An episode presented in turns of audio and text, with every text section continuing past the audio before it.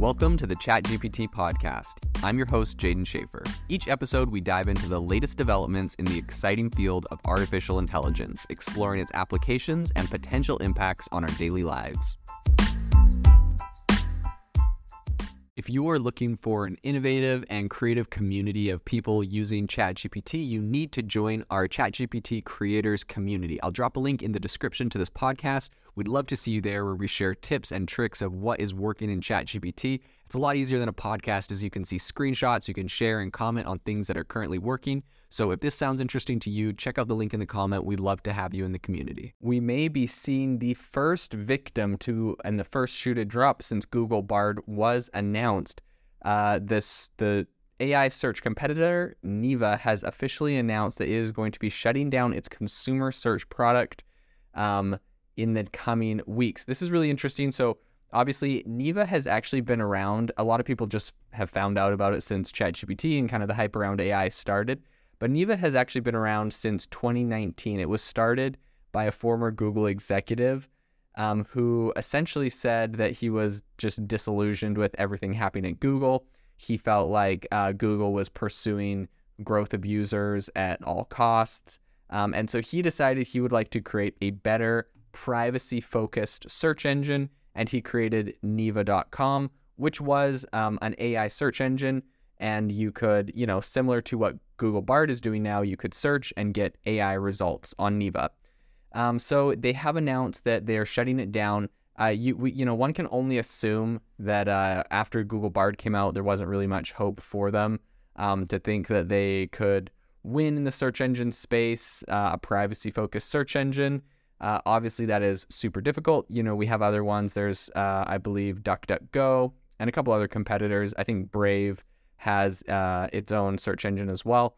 Um, and so I think there's been another, uh, like a handful of other like privacy focused competitors. Essentially, they're like the anti Google or the anti Facebook who uh, take all of your information and sell it or use it to target you with ads. So we have these other people. Um, Neeva, you know, was really prominent because it was specifically AI. So it was kind of doing what like Microsoft Bing and Google Bard are doing.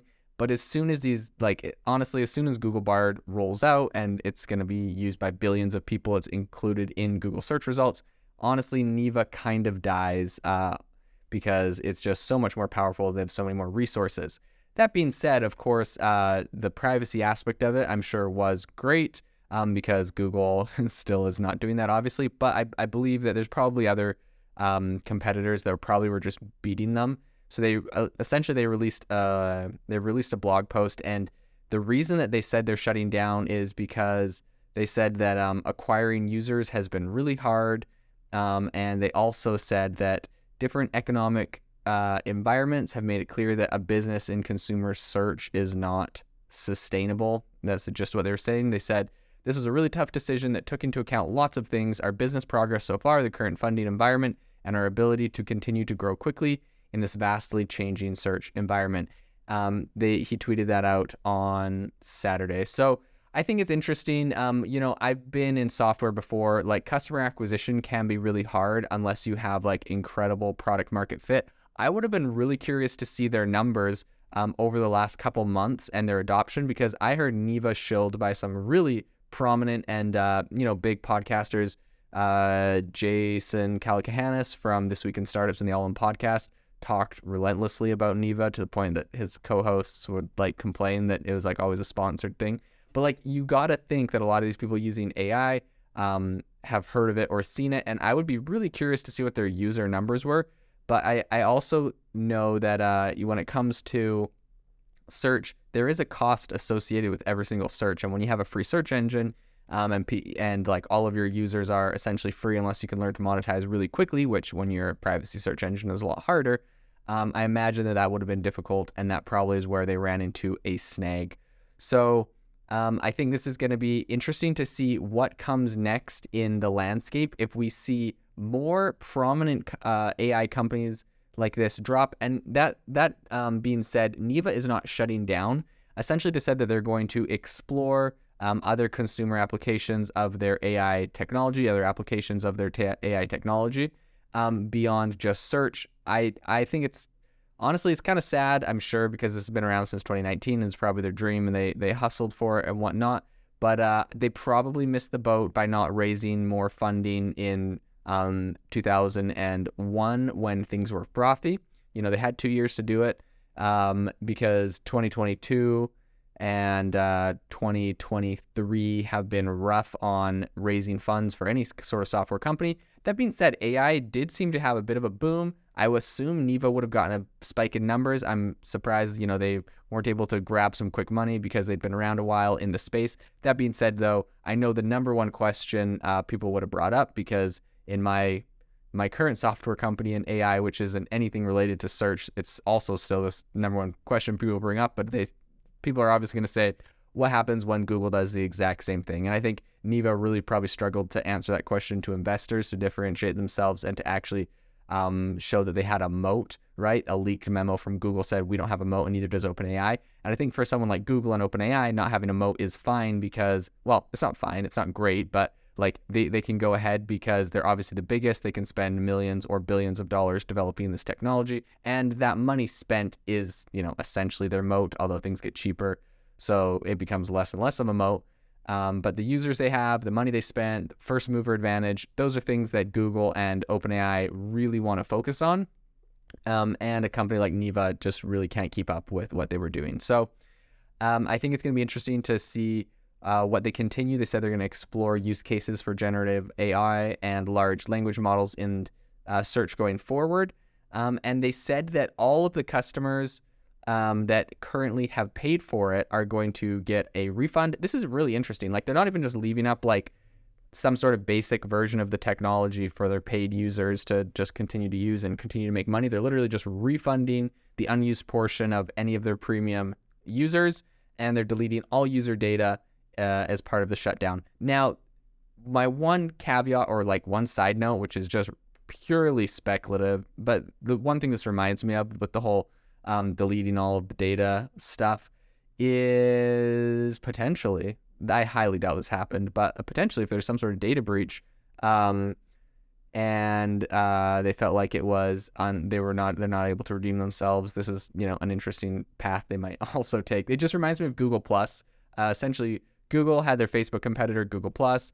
Um, it got a lot. Uh, it didn't get a lot of traction. Honestly, it kind of made them look bad because Facebook kept just like kicking their butt in that department. And eventually, there was a big data breach. Uh, it got hacked, and so then Google just like pulled the plug and said, shutting it down, deleting all the data, deleting the whole thing. They didn't even like just kind of leave it up as like one of their half baked products that's just kind of chilling like they have done other times. Google, to be honest, is pretty good at pulling the plug, and I think the reason uh, on like unsuccessful products. And I think the reason, especially for Google Plus, is as soon as they had that data breach, they just wanted to like completely get rid of that uh, because it essentially was a liability. So I doubt this is the case with Neeva, but it is interesting that they're just deleting all of the data and refunding everybody and not even like, you know, trying to continue to make money from that. So I think the uh, the executives over at Neeva said they'll have more to share in the coming weeks, so we will look forward to seeing that. But I do think this is really interesting story because this is the first shoe to drop. This is the first AI company to bite the dust, not just like startup, because there's a hundred startups right now that are building like honestly, a lot of them are building like what you'd consider features. They're like, oh, we do this cool thing. And the question is, is that a feature or is that a fully fledged product? Neeva was a fully fledged product. So that's why I think that it's actually interesting to talk about. Whereas a lot of these other AI companies, when they say like, "Hey, ChatGPT just unleashed plugins, now our whole company's dead," or like Google just released like X, Y, and Z, like in, or like you know, Google released like a feature that auto writes emails in Gmail. Now my whole company's dead. It's like, yeah, the problem is a lot of these companies were just like features. They weren't fully fledged products or platforms, or uh, they're just like a little feature or a little gimmick essentially, a, a, like a faster way to integrate ChatGPT into something. And I think you don't have a moat in that case, and a lot of companies are going to really struggle if that's all they have to stand on. Um, and so I, those companies definitely are going to struggle. But something like Neeva, which is a search engine, which you know arguably has a moat, takes a lot of like manpower and a lot of resources to get something like that going.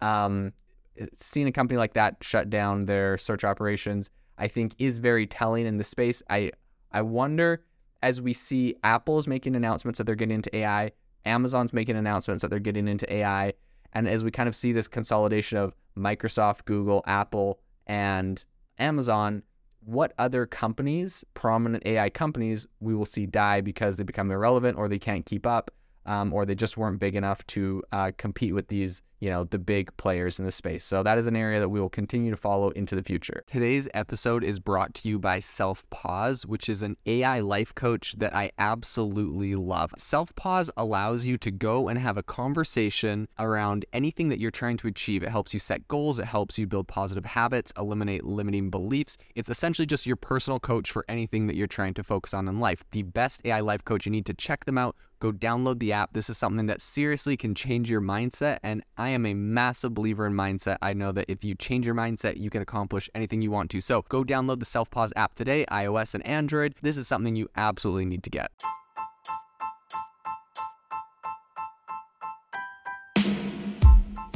You've been listening to the ChatGPT podcast. Make sure to rate us wherever you listen to your podcasts and have a fantastic week.